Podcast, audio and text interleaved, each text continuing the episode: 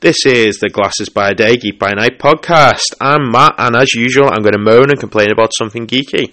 So, right off the bat, if you give me a follow, a like, even a recommend to your friends to come and listen to me, comments and messages are more than welcome. If you've got something you want me to talk about, let me know. So, on this episode, I'm going to be reviewing A Murder at the End of the World. So, right off the bat, I'm going to say I was a bit skeptical about watching it. I kind of feel like the the main character from The Crown, I just kind of thought she was just a bit meh. Do you know what I mean? And uh, Clive Owen, he's just not for me in the whole on the whole, but. I kind of feel like I was really pleasantly surprised by the series. You know, it was a it was a decent series in the end. Do you know what I mean? Actually, it was a decent series right, right from the beginning. I kind of feel like it hooked me in by the first episode end, definitely. So a Murder at the World is a mystery series with a new kind of detective at the helm, a Gen Z amateur sleuth and tech savvy hacker um, named Darby Hart. Um, basically, it's got um, her and eight other guests are invited by a reclusive billionaire to participate in a retreat at a remote, dazzling location. Um, when one of the other guests is found dead, Darby must put um, put to use all of their combined skills to prove it was in fact a murder all against the tide of competing interests and before the killer takes another life. So, what I love about it is I love the suspense, which is heightened for me because all the characters were trapped in a small space together. I kind of feel like, you know, in a lot of these murder mystery kind of things, you know, they happen over a series of like weeks and, you know, characters can go away into their own space and such, but actually we're all trapped in a hotel and it just it, you know, it worked for me. Do you know what I mean? I love the way they're all trapped together, but not together at the same time. Um, I feel like it's classic murder mystery wrapped with, yeah, I'm wrapped in a Gen Z bow kind of thing. So there are parts of the series I, I feel like I was led down the garden path away from the actual the plot. Yeah, what what was actually going on, and I, I kind of liked that. You know, I assumed, yeah, there was a character that died right at the beginning, and I thought, oh, did he die? Was that all? Was it a trick? Was it, you know, and then, you know, I feel like I was pointing the finger at quite a few of them at certain points of the uh, series. So what I did realise during the series was that you can you can literally write it so that anyone looks like they've got a motive. I kind of feel like it just takes them to go, oh, actually, you know, like he fancied her, and then it was like, okay, there you go, there's your motive. Um, what I loved about it was how the uh, the present day story and the past story intertwined.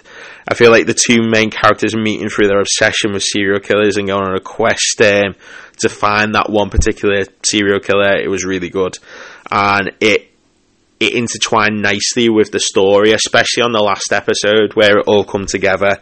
Um, I thought the main character, Darby, played by Emma Corrin, she, to be fair, like I said, I wasn't keen on her to begin with, but I actually feel like she played a blinder as a Gen Z Sherlock Holmes. Um, she she was brilliant at the same time. Um, Harris Dick, Dickinson, um, British actor, um, he played um, Bill in it, and um, he was pretty awesome. More in the you know the you know the past stuff, obviously, because he was uh, a bit of a spoiler. He was killed off in the first episode. Um, I was never really a fan of Clive Owen. Not really for me, like I said. Um, that said, I think like he was perfect for the role of a condescending billionaire. It worked for him. So he's the king of tech, Andy Ronson. Um, so he's the billionaire who invites all of these creatives and high achievers to the retreat in the wilds of Iceland. Um, basically, it's all about the climate crisis and him basically trying to build a world, you know, that you know will survive the climate crisis. So he's building almost an ark for you know people who he thinks that the world will need in the future, and you know, I kind of feel like it's it's very very in now at the moment because the climate crisis is very real, and I kind of feel like you know it was just a a new take on what what could happen if things went the wrong way. Um, spoilers. Um, I I'm going to give big spoiler. I did guess halfway through that it was a possibility that it was the AI that was causing all the murders. Uh, I didn't know how it happened. Um, but then I was thrown off quite early on after that because Darby was actually attacked by a person. So yeah, I kind of feel like the the twists in it are really good. Um, I feel like that the the biggest twist right at the end, obviously more spoilers, is that the AI system had actually, you know, found a loophole in killing people by getting the little kid to kill him. Do you know what I mean? And I kind of feel like it was kind of an inspired move because, you know, the kid obviously never meant to kill anyone and it was just something that I didn't see coming right until the end. And I just think that really good plot twist, decent cast, decent idea of it being in the the wilds of Iceland. You know, basically there's what like ten characters, eleven characters in the whole thing, and actually it worked out really well. And actually, some of those characters weren't in it for most of it; they're literally just background characters, giving us a bit of an ooh and an ah here and there.